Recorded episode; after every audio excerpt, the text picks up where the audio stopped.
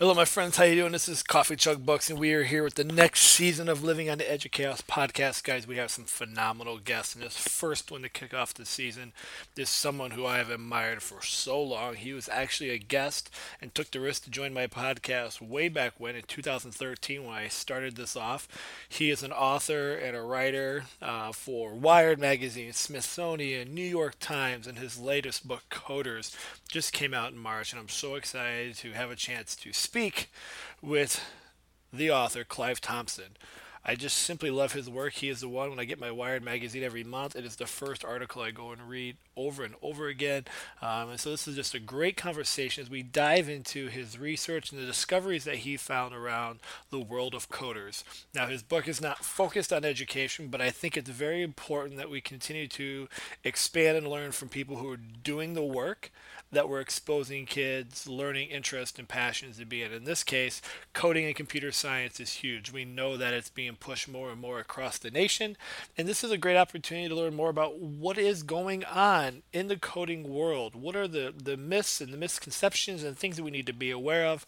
And in this conversation, we have an opportunity to do that and sit down with Clive and, and talk about all the stuff he ta- he's learned in his book and his research along the way guys as we get going if you find this podcast enjoyable and helpful i would love it if you would share it with others on social media take screenshots let people know. Um, the more listeners we get the better the conversations the more that we can empower one another. All right my friends enough of this tall bald ugly guy talking at you. Let's get into the action with clive thompson talking about his newest book coders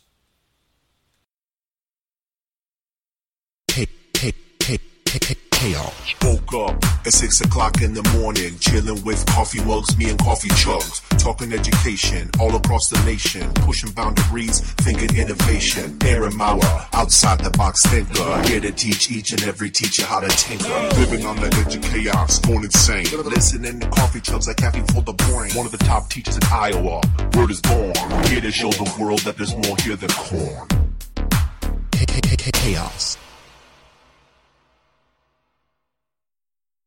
All right, hello everyone. How you doing? This is Coffee Chug here with another episode on Living on the Edge of Chaos podcast, and we are here with an author that I have so much respect for. I have followed his work for a very long time, and actually, um, he was kind enough way back in the day when I decided to take the plunge into podcasting to jump on my show. I think he was one of the very first guests. I had to go back and look. It was actually the the sixth episode, and so um, it was such a great honor back then um, to have him on the show, and even more exciting even more of an honor to have him on the show here today.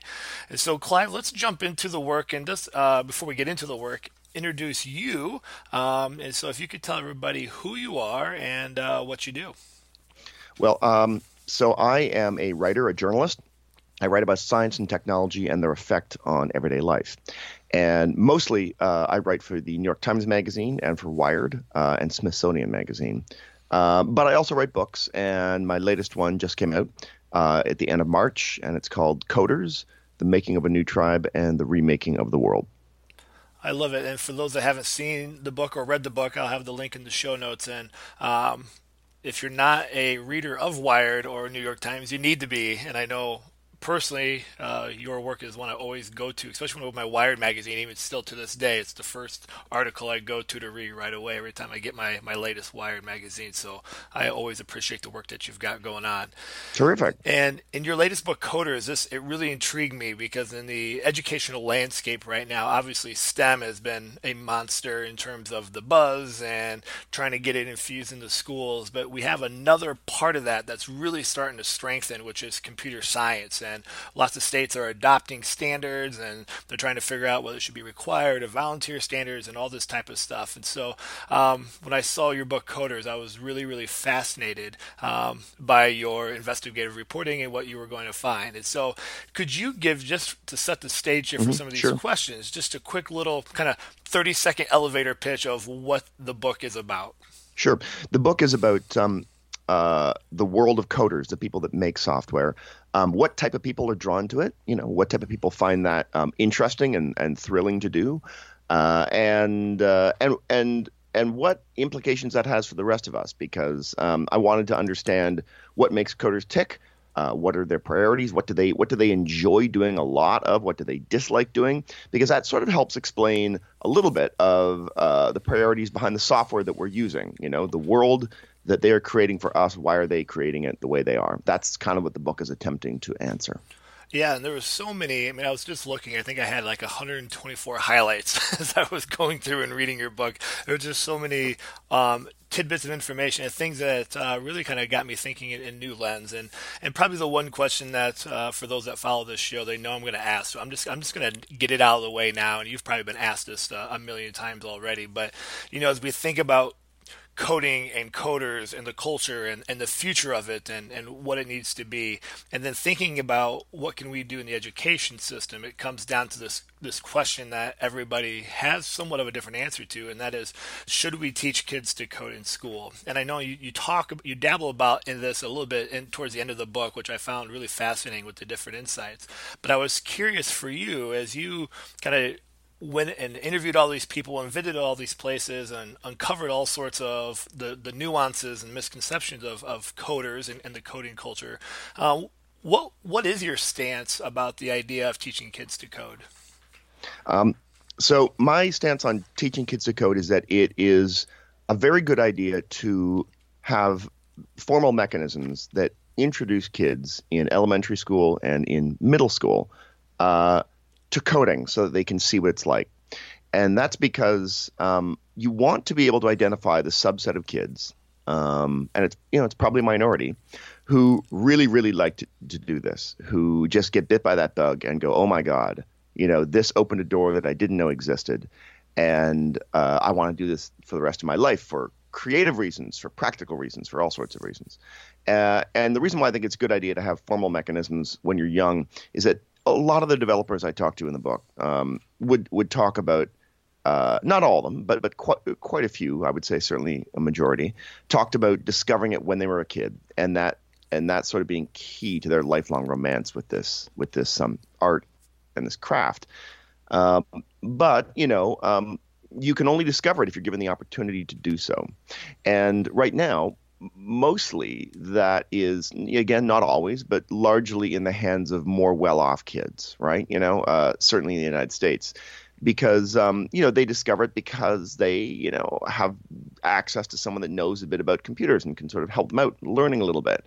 Um, they're you know they, they maybe have their own machine at home you know they have their own laptop uh, there's a whole bunch of things going on. Um, so, so I believe, I, so I believe strongly in you know broadening those opportunities for kids to discover that this is something that they that they thrill to. And so I think having some integration of it into school, like not a massive amount, but just enough that it sort of illustrates that. So that's kind of the first reason. There's a couple other reasons though. Uh, another one is that um, you know, it uh, it definitely is a, a powerful way of thinking. You know, I mean, like when you are programming, you are doing this very interesting act. You are taking complex problems, complex tasks, and breaking them down into into tiny little steps, so that you have to think very logically, very systematically. Um, that's actually kind of a that's kind of a, a, a, a can be quite a fun thing to do.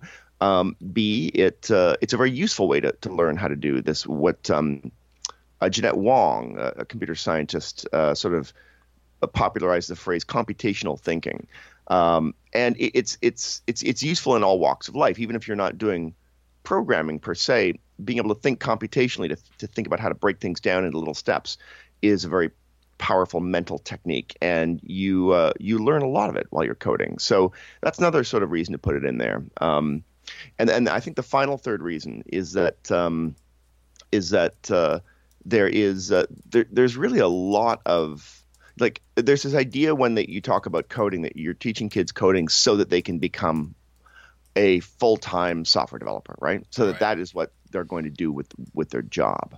Um, and I think, and, and that's sort of what I was getting at with that first point where you want to introduce it to the kids, the sort of 10% who go, oh my God, like this is an overwhelming fun, passionate thing I'm doing, and I'm, they're the ones that will go off and do that.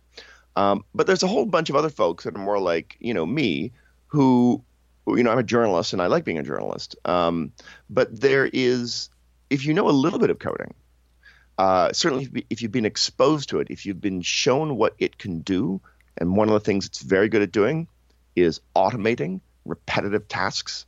Um, a lot of what computer software does is basically just take things that humans were doing very slowly uh, in a rote, you know, brute force fashion and automate it so that it doesn't have to be done by us anymore. And when you know a little bit of programming, you can often do these things for yourself in your everyday life. You can start to see things in your work, whether you are, I mean, I work as a journalist and I automate things that I do. And I know people that work, you know, in, in accounting, in marketing, in communications, in nursing, uh, you know, it, you name it, hospitality. There, if you work at any point in time with a computer and with, with any sort of information at all, you will, you would probably be able to find some very fun and interesting things you can do to make yourself much more effective at uh, at um, uh, you know at, at life you know by by knowing coding um, so those those are kind of those are kind of the, the main you know practical things um, i mean i would also add i would throw in that it is um, artistically a blast. Uh, i do a lot of coding that is just literally for fun. Like it's like i make weird little games. I make animations. I do computer art. Uh, that's probably 50% of what i do. I do it literally to, to relax because it is uh, a pleasant, fun, creative thing to do. So, so I, I you know, and I believe in introducing kids to things that are pleasant, fun, and creative to do. Yeah, no, I and as you were talking, it just so many little light bulb moments went off, and I know I was thinking this idea of the idea of equity. Um, you talked about, you know, for the longest time, a lot of these kids who are able to become fascinated in coding is because maybe they came from privilege or wealth or had the, the machines sure. and the tools uh-huh. to be uh-huh. able to do that. But now as as things become cheaper and more accessible, I think there's one of those key things and I know like in my job where I, I help support schools in STEM and computer science and coding, it's the idea of we need to make sure that kids at least have this in their toolbox. It's not that yeah. you know I always talk yeah. with, with with the people in charge like we're not bringing in computer science because we need more computer scientists. Just like we don't teach um, literacy, so we create the next wave of, of authors, but like, of novelists, are, exactly. Right, yeah, you know the, the idea of computational thinking, and I'm glad you touched on that. Like these are thinking processes. These are things that allow us to just to be good productive humans, you know, and for that small minority that falls in love with it, you know what, there are classes and there are pathways for you to dive into this and do it for a living. Um, yeah, totally, totally. Yeah, I, I think it, it, it, there's a strong equity component to this. There's a strong um, sort of uh, you know general intellectual toolbox component to it. And I recognize, I mean, I know that it it is hard to add things to the curriculum. Like they're already they're already struggling to cram as much in as they can. So so I, I, sort of I, I, definitely get that. I mean, like you know, but which I should point out that there's there's a lot of the one of the nice things about coding is because you know what you're often what you're trying to do. I mean, like, like okay, so there's that 10% of kids who who want to code merely because the act of coding itself is fun, right? Like it yeah. is, they, they're going to become developers. Uh, but for all the other ones, um, you know, the, the coding is there to help them accomplish a task that they want to do. Uh, and so that's one of the reasons why it's I think useful to sort of, you know, you know, integrate it without even necessarily thinking of it as computer programming, just as something that you're doing because it's going to make this other task easier. You know, yeah. so like, uh, so with you know, with you know, I've got a couple kids, and you know, obviously they have the uh, the great good fortune of uh, of of me knowing all this technical stuff. So you know, they're they don't have any difficulty um, getting exposure, certainly right, right. to to uh, technological things. But you know, um, but nonetheless, you know, they they want to do the things they want to do, and so it's been interesting seeing the different ways that um, that they'll uh, find coding sort of a, a like a, a, fun thing to do. So just the other day, I was in uh, a micro center, which is like a you know like a, a tech shop sells like you know technology stuff. Yeah. And I saw this stack of things called the BBC Microbit. I didn't know what it was. Uh, they're, they're it, great. I love them. yeah, them. never seen them. Yeah. So I, I looked at it and I thought, oh, it's kind of interesting. I Googled it when I got home. I thought, oh, that's delightful. So I went back and I bought one. There's 16 bucks. Uh, and I was, and I just like literally for myself, right? You know, because it was just, I was like, I want to play around with this thing. And so I started making, you know, trying to figure out how to make little games on it and like making little animations. And so one of my kids saw that and, and he, he really digs, um, uh, art and he like he he enjoys doing like um, he's made like animations using like everything from flip book animations to um, you know like old school you know, using paper to using animation tools and whatnot. And so he quickly realized, oh, you can you can program like you know cool like GIF like animations on this five by five grid of LEDs, and that's sort of an interesting artistic challenge, like you know because it's such a restricted you know pixel grid you know it's right. kind of fun to try and figure out something fun so he uh, so he got himself one and has spent the last week you know sort of pouring out all this code that is in service of creating these these fascinating little little animations, right? You know, and I think I, I think he's done some Python before, so it wasn't 100% new to him. But you know, he had to you know sort of you know he was refreshing himself on all these things and relearning all these things and how to how to you know you know sort of manipulate uh, lists and whatnot and and these very and, and you know so he's doing it because he wants to create this interesting artistic thing, you know, and like that that is kind of I think you know one of the keys curriculum wise is to have it in there in service of doing some other interesting thing. You know, it could be a language thing. It could be like, you know, it could be an expressive thing. It could be an analytical thing. It could be like a fun thing. But uh, but some sort of other thing is is is often the is often the key because in one sense that also replicates reality, right? Like you know, in my everyday life, I mean, I enjoy, I actually do enjoy coding. Like, I think there's part of me that would be a little bit like that 10% of kids. Like, there's, I find it pleasant merely to to make something happen. Right. Although I think that's, I think that's also true for for a shockingly large number of people when they when they execute the code when it does what they want, it is very fun. It, and it is fun in a with a it is a quality of delight that is different from other types of delight it is it is a, a, a, I'm not saying it's better. I'm saying it's different. You can only get it when you're coding, right? And so that fun r- remains there, and I think I think you know is a, is a is a thing to expose kids to, so they can sort of feel that. The point being, um, you know, I uh, you know the reason why this sort of teach code teach some coding while you're teaching someone how to do some other cool thing they want to do. That's how that's how you learn coding. It's very similar to the reason why I learn anything in coding is because there's something I want to do and I just oh well I have to learn how to do that now basically, you know. And and and I you know every every week there's some other new thing that I want to do with my, you know, hobbyist small amount of coding skills, but it forces me to learn and grow.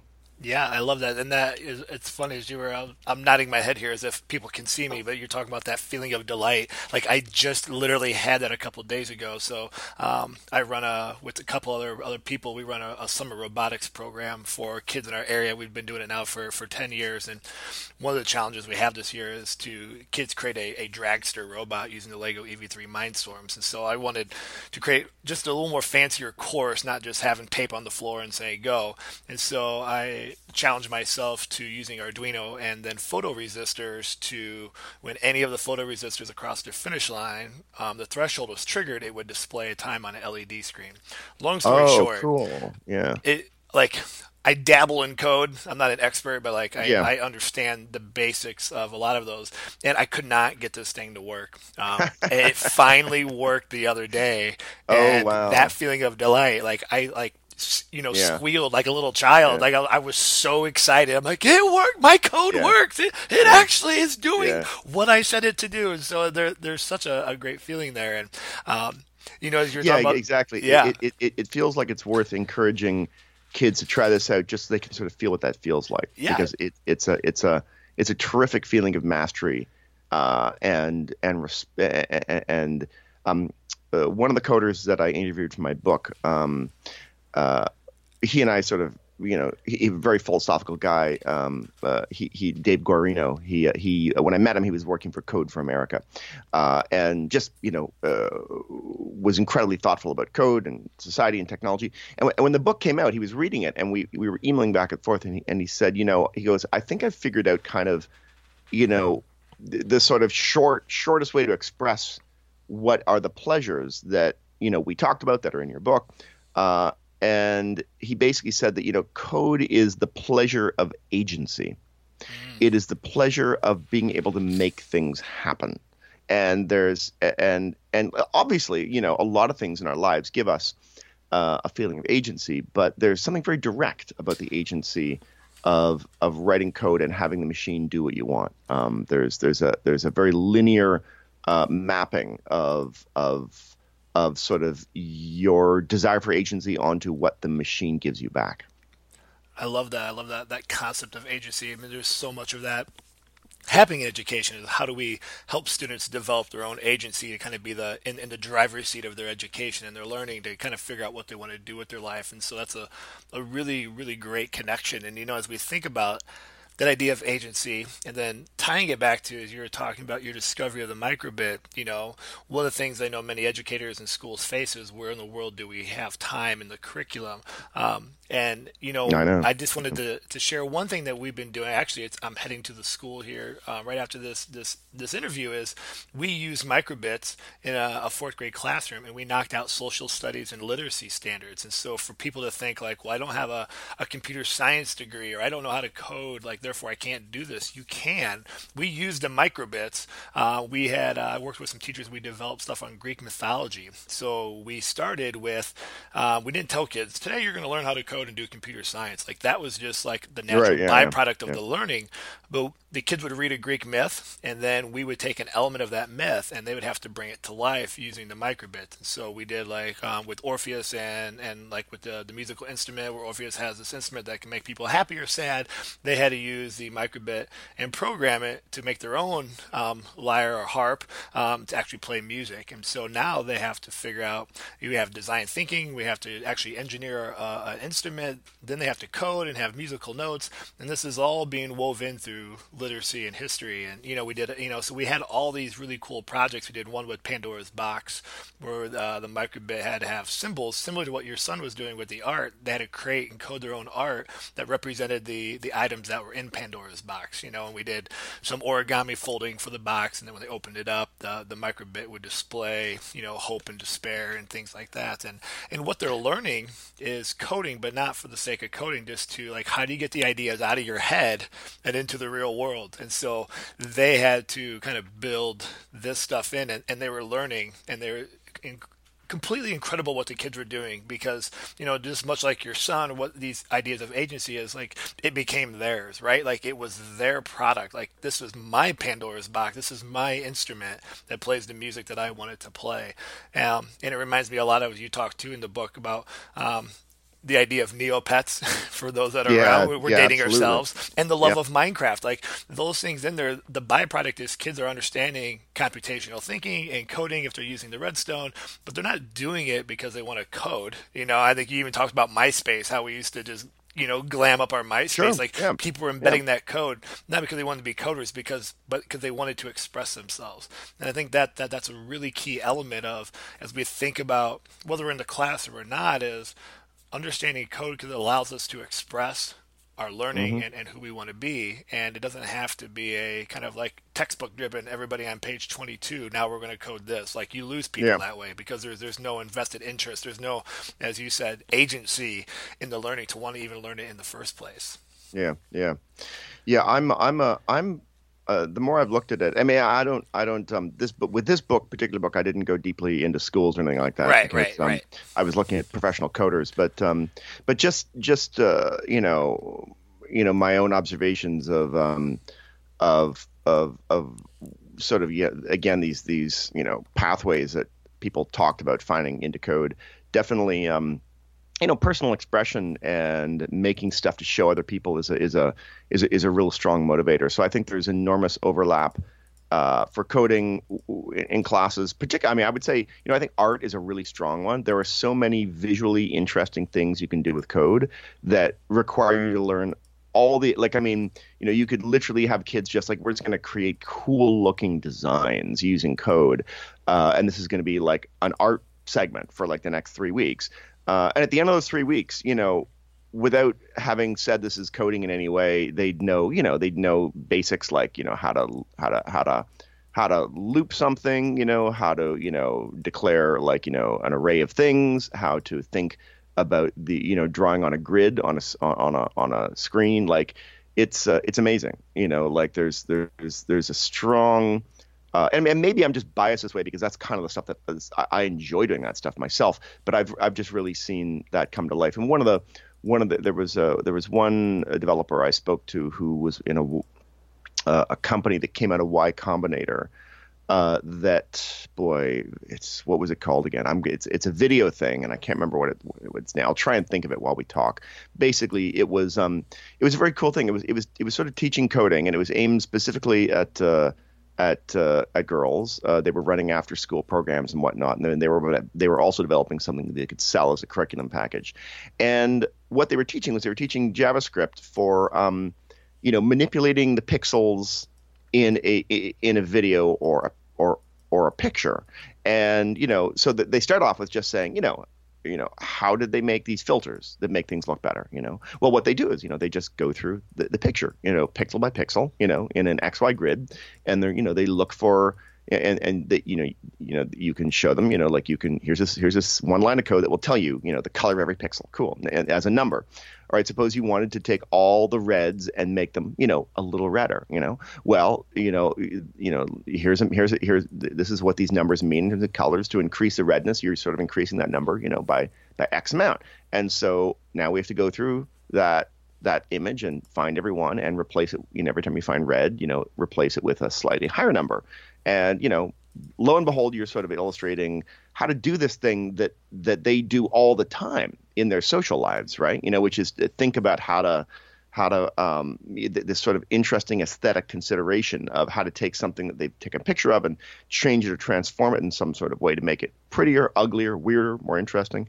Uh, and this became an incredibly powerful route to getting um, to getting uh, kids interested in these in these uh, you know fascinating, fun, challenging computer science uh, uh, sort of concepts. Yeah, and and you, you touched there about this this organization that was helping girls with coding, and one of the questions that you know comes up time and time again is one I think some of the roles that schools could place. And I know the whole book wasn't based on education. Um, sure, yeah. But yeah. but this idea of I think schools can play a large role in in increasing the equity and the access to girls and minorities and just kids who maybe haven't had a chance to be exposed to coding and computer science. Um, but as you unraveled in the book you, you talk about i thought you did a wonderful job of kind of keeping a, a, very balanced look at like the programmer culture and just some of the you know some of these places that are very this kind of like this white wealthy um, male you know college or college dropout type cultures and things like that. And as we think about in the in the role of, of education and even parents maybe not just education like the reason I think we need to keep pushing some of that is because we can get more of those voices at the table. But at the same time, you know, and, and maybe it's a, I don't know if that it's a loaded question or not, like, but do you think it's safe to continue to recommend people to get into these fields you know because we hear in the in, in the in the in the news and the social media spheres anyways time and time again these cultures that are just treat people poorly you know and i know that's not every company that, that that's a huge generalization of stuff, but that is the message that's out there, right? Like, you better be white and male and wealthy and live in Silicon Valley um, if you want any shot at a career in computer science. And, and yeah, we yeah. know that's not true, but there's definitely yeah. trends in that way. That's why those stories continue to permeate. And so, hmm. um, as you were diving into that, I mean, do you, do you do you see the shift happening?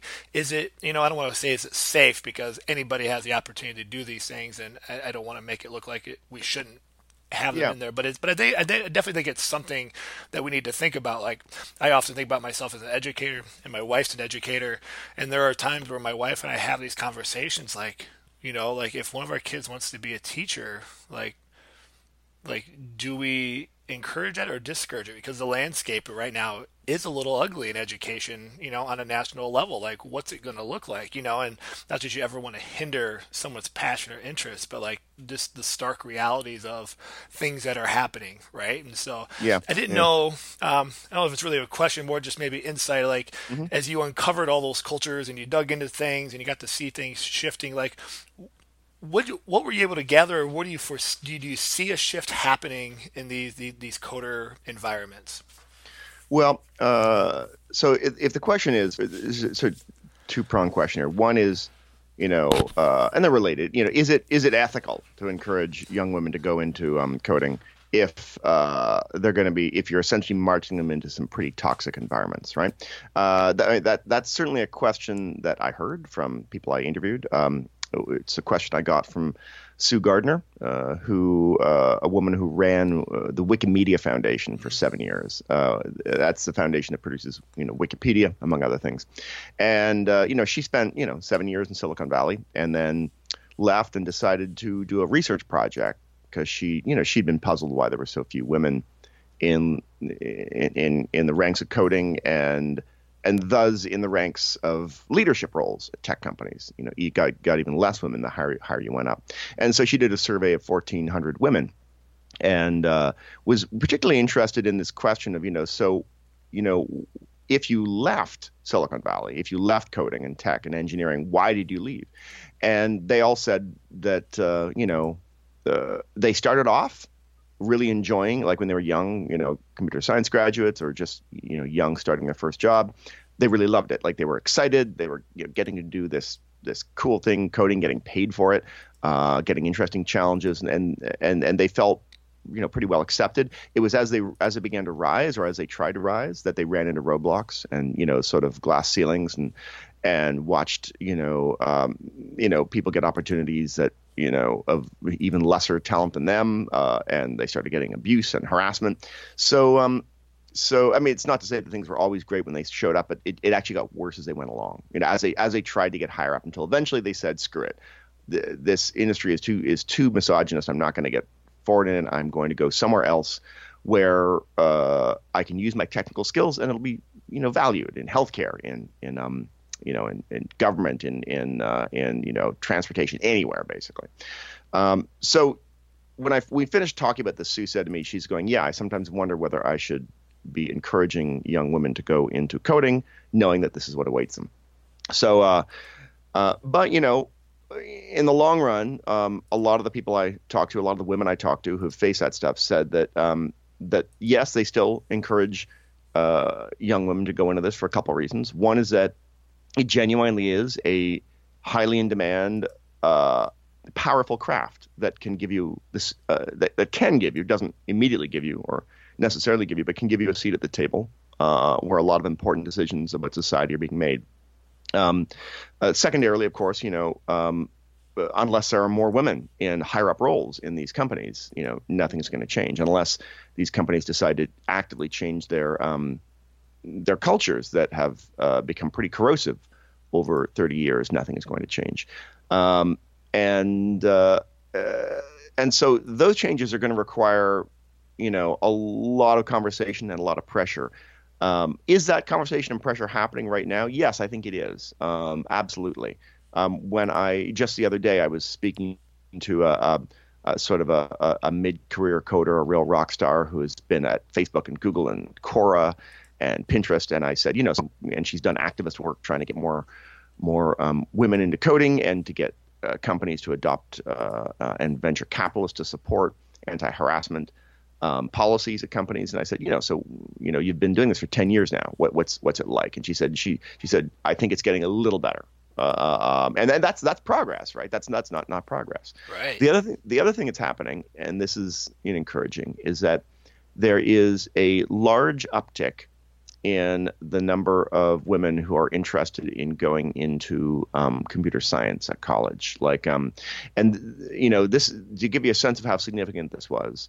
The last uptick for women, when when there was a rising number of women that wanted to go into computer science and study it, was in the 1970s. Oh wow! Uh, and it peaked in like 1984, and then plummeted.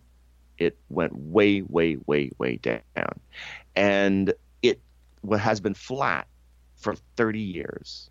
Like literally, you know, as as as the sort of desire of men to go into computer programming went up and down, you know, depending on on the economy, depending on depending on other things. Uh, for women, it just stayed totally flat because they sort of understood, hey, this this realm is like has just turned into a boys' club, and we are not welcome, and we're going to go somewhere else where we are welcome, right? You know. Um, but beginning around 2011, 2012, it started to go sharply upwards. And that is incredibly interesting um, because we are now coming up on maybe 10 years of rising, rising, rising interest for women in flooding into computer science. And that is that's great because that's one of the places where um, where where you know beginning in the 80s there was a message of okay we don't You know, we don't want uh, we don't want anyone except for like the the young hackers who spent five years from age 12 onwards hacking, and that tended to be young boys. Um, and that culture started to change, uh, and so that's great. So I, I, think that like you know, merely at the level of computer science, things are more uh, less straightforwardly sexist and misogynist as, as, it would have been, you know, 20 or 25 years ago. So that's good too. Um, the other thing is, you know, that's worth thinking about is like, you know, uh, a, a, lot of the real horror stories come out of the major tech companies uh, that we think of as tech companies, right? Like, you know, we think of Google as a tech company, we think yeah. of Facebook as a tech company. You know, we do not think of uh, you know, um, we, we do not think of Pfizer as a tech company, mm. you know, you know, or, or as a, a, company that employs a lot of programmers. You don't think of you know of uh, of the Veterans Administration as a thing that employs coders. We don't think necessarily of uh, you know McDonald's as a company that employs coders or Walmart as, but they employ tons of coders, and they are in all sorts of different parts of the country. And some of these large companies that have real HR departments, you know, actually have much better cultures, right? You know, and so I would frequently hear from uh, men and women who worked at, you know, in in the sort of the the other parts of the industry, and keep in mind that like you know only eight percent of all coding jobs are in Silicon Valley. Like ninety two percent of them are somewhere else in the country. You know, now granted, uh, there's a bunch clustered in places like you know New York and big cities, but you know all over the country there's this there's this crushing demand for computer programmers that they often can't satisfy because um, everyone's fleeing for the coasts.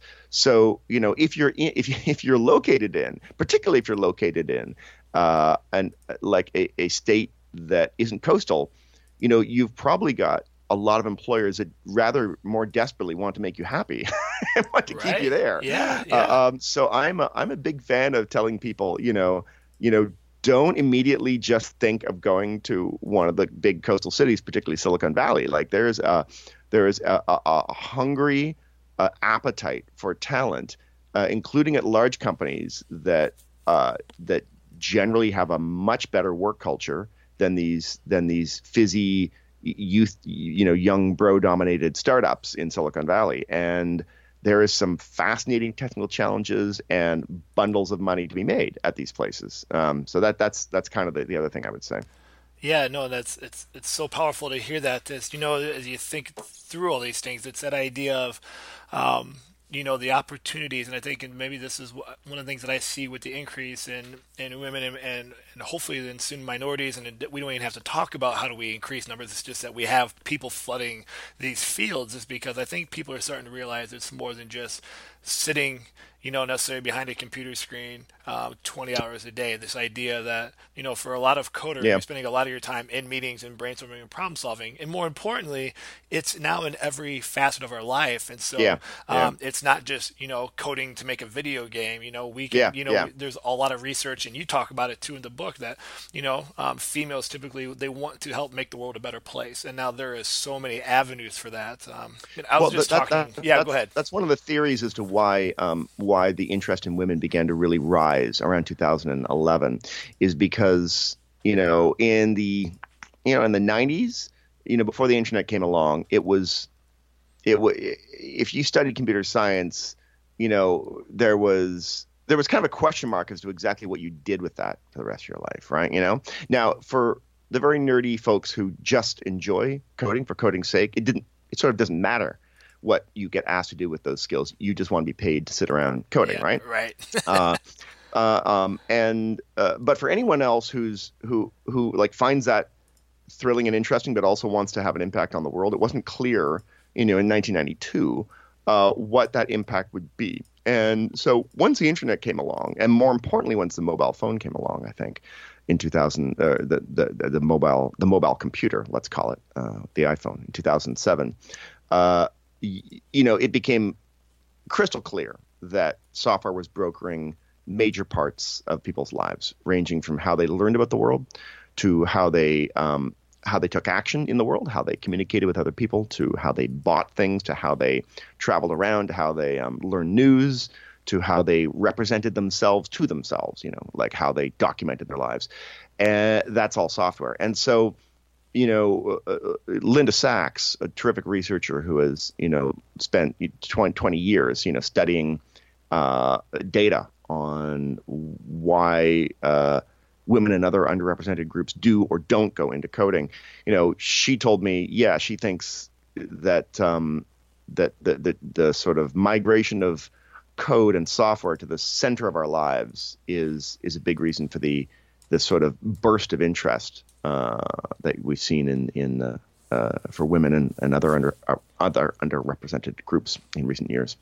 Yeah, no, it's I just it's it's so important. I think to continue to have those conversations and, and just that exposure. You know, and I do I do some presentation and workshops, and we I always talk with people, and I always say, you know, when you ask kids what they want to be when they grow up, you know, they tell you they want to be a YouTuber or a video gamer or a professional athlete, or they you know they want to be you know the next sure. Kim yeah. Kardashian, yeah. whatever it might be. And I'm like, and and why is that? And then the reason is because it's in their face twenty four seven. That's like, right what have we done to let them know that this job exists and this job exists and this job exists you know and, and i think those are things that are really important you know i had this conversation even with my son who's not into coding at all um, yeah. but he's in the in the sports and athletics and i was talking about like you know if, if you have aspire to be a college football player one day like your workout gear is going to be embedded in sensors. Like there's someone writing code to make sure that yeah, you're, totally. you know, that you're not dehydrated, and the the helmet has these sensors. Like there's like you can make a whole career in a sport that you love and making totally. it better for others. Like it's just helping people see those those connections, just like you said that you know it, it, it's now flooded in every aspect of our life, um, which I think is, is really important to just keep letting kids and people know that that is the reality. That it's more than just you know Facebook and Google and and and, and those big monsters. And so yeah, yeah, yeah, no, absolutely. I mean, I think I think the um, the one of the challenges on the educational level is how to sort of communicate the enormous welter of of opportunities that um, that you know that exist in this field uh, that are that are more than the, the, the the sort of obvious ones that spring to mind. Yeah. Well, I want to be really respectful of your time, um, and I know we're, we're getting close to, to wrapping this up. Um, and I could I could just talk to you all day, but we all have things to do, like a job. But um, but I wanted to ask you uh, one last question, and we can kind of maybe wrap this up and bring it full circle. Is and you can approach it either two ways. One of the things is, I mean, you talk about so many great ideas in the book and i really hope people go and check this out and read it because it just it really i think about from an educator lens as we are having these conversations in classrooms to make sure that we are tying it and connecting it to the i don't want to call it the real world but the people in the fields doing the work too and making sure that there's a common thread through it all. Um, but as you're we're doing your research and having these conversations with people um, what was either a misconception um, that that you found to be not true, or you could take it another way in terms of like what did you discover in your journey that you weren't planning to necessarily uncover? You know, you kind of like when you you plan for yeah. these, you kind of have okay. goals that you're after, and you could take it either way. But I was just here, curious. Here, here's one that's I think really key to education, um, and and and sort of and and is worth thinking about as we think about you know getting kids into coding and, and sort of almost how we teach coding um, one of the you know one of the things that was a surprise that i didn't expect to find um, was that coding and all the coders told me about this uh, is enormously frustrating uh, because everything they're dealing with is always broken they write five lines of code and they try and run it and it doesn't work. uh, and it doesn't work because either they made a mistake or they didn't understand maybe the library of software they're working with, so they sort of didn't quite get the command right, or maybe this thing that they're writing is trying to interact with someone else's code over there, and and their uh, someone else's code is broken. But basically, the the the, the reality of most coding is not at all what you see in movies or TVs where they sit down and they just type the stuff out. Most of it is sitting and staring at the screen and trying to figure out what's wrong. Like I'm like on the order of well into the 90% range. That's what coding is. And so the people that survive and thrive in coding are the ones that can deal with that frustration, that can that can sort of just work past it, that can go, okay, let me try something else. Let me try, you know, isolating one chunk of the code and seeing if did these two lines work out of these out of these hundred. Okay, did these two lines work? You know, and sort of methodically get through it. and then uh, so they can get to that that wonderful rush, that moment when it happens, kind of like with you with you and your your thing that wasn't working, right? Um, the reason why I think, and so I, that struck me so much that I wrote a whole chapter based on it. Um, that I sometimes think is one of the most important chapters uh, in the book for anyone that's interested in how to get people into coding, because it's actually an important thing to communicate in the process of telling people, hey, we're going to do this coding, which is that, you know, this stuff is not going to work most of the time. And that is an experience that you're going to have, and the people at Google have, and the people at Facebook have, and that everyone has, even people that have been coding for 30 years. This is the reality of what they do all day long, right? Uh, coding is figuring out how how to get something that's not working working, um, and uh, and sometimes I like I look at all these these learn to code initiatives, and I'm like, you know, this should be sort of part of the message, like in a really deep way, right? Uh, um, that like, and and and it, you know, I think it actually dovetails in, in a wonderful way with the, the the awakening awareness of the importance of determination and grit and persistence and resilience in education, right? You know that that that a lot of a lot of um, what makes people thrive in any field is simply their refusal to give up when things are hard, right? Yeah. Uh, and it's it is extremely true in coding, and it's and it uh, uh, um, and it's true, and it never stops being true. That's the thing that I think is interesting. It never it never goes away. Like because the, the better the coders get, the, the harder the challenges they tackle, and they're then they're just they're doing the same thing that they did on the first day they were coding. They're staring at the stuff that's not working, trying to figure it out. right. So that is that is really like this is, strikes me as something that needs to be communicated along the way that we are teaching kids to code. Um, in uh, as both like a sort of a, a reality of what it is, uh, a challenge, um, a consolation. It, you are now part of this tribe of people, you know, on the way up to the top people at Google, right? You know, you're doing the same thing they're doing. Like when you're sitting there and you're frustrated and you've been doing this for five hours, that is exactly that's when you're a coder. Not when the thing works, but when it's not working. That's right. coding. Right? I love you that. know? Yeah. Yeah, no, that's so true. And it reminds me, I mean, there's so many conversations we have around the idea of perseverance and grit, and whether we want to call them the soft skills or life skills, you know, of creativity and collaboration and communication. And, and really, all those things are all bundled in perfectly to the life of a coder. Yeah. Here is Yeah. a problem. We need Yeah. a solution. Go forth and figure it out. And I think along with all those skills, there's those those bigger things that so many of us are have a hard time doing, which is asking for help. Let you know, Yeah, and, yeah. and and sometimes readily admitting I don't know how to do this, but that doesn't Yeah. mean that we don't try. Um, Yeah. And so I think that those are just key concepts that I think as as people are thinking about infusing computer science and coding into classrooms or or with their own children, I think I think that is a key point for, for us to all make sure we hammer in is you know the realities of, of really what this is. It's not just things are going to work in five seconds in this society of Totally. instant gratification, and I should be able to code for three minutes and all of a sudden have Minecraft Yeah. at, at my fingertips. Like that's just Yeah, how it works. Yeah. Yeah, Clive, this has been a totally. phenomenal, phenomenal conversation. I think there's there's so many key points, and and for those that want to dive even more into this, he covers so many other topics that are so important for us, especially as educators, to be considering and, and just wrapping our heads around um, as we think about the world of, of coders and, and what it means for, for all of us, whether we're an educator, a parent, just um, a citizen of the world. And so, Clive, I know the book is available on every single platform available, but if people want to reach out and uh, find more of your work or just connect with you, where is it that they can go?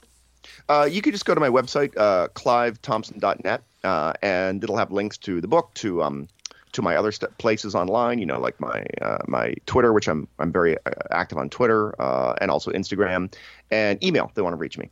Perfect. Clive, I, I can't thank you enough for your time. It's truly been an honor, and uh, thank you so much for uh, sharing some more of what you've been able to uncover in your, your, your journey of uh, trying to figure out what in the world is going on in the tribes of coders.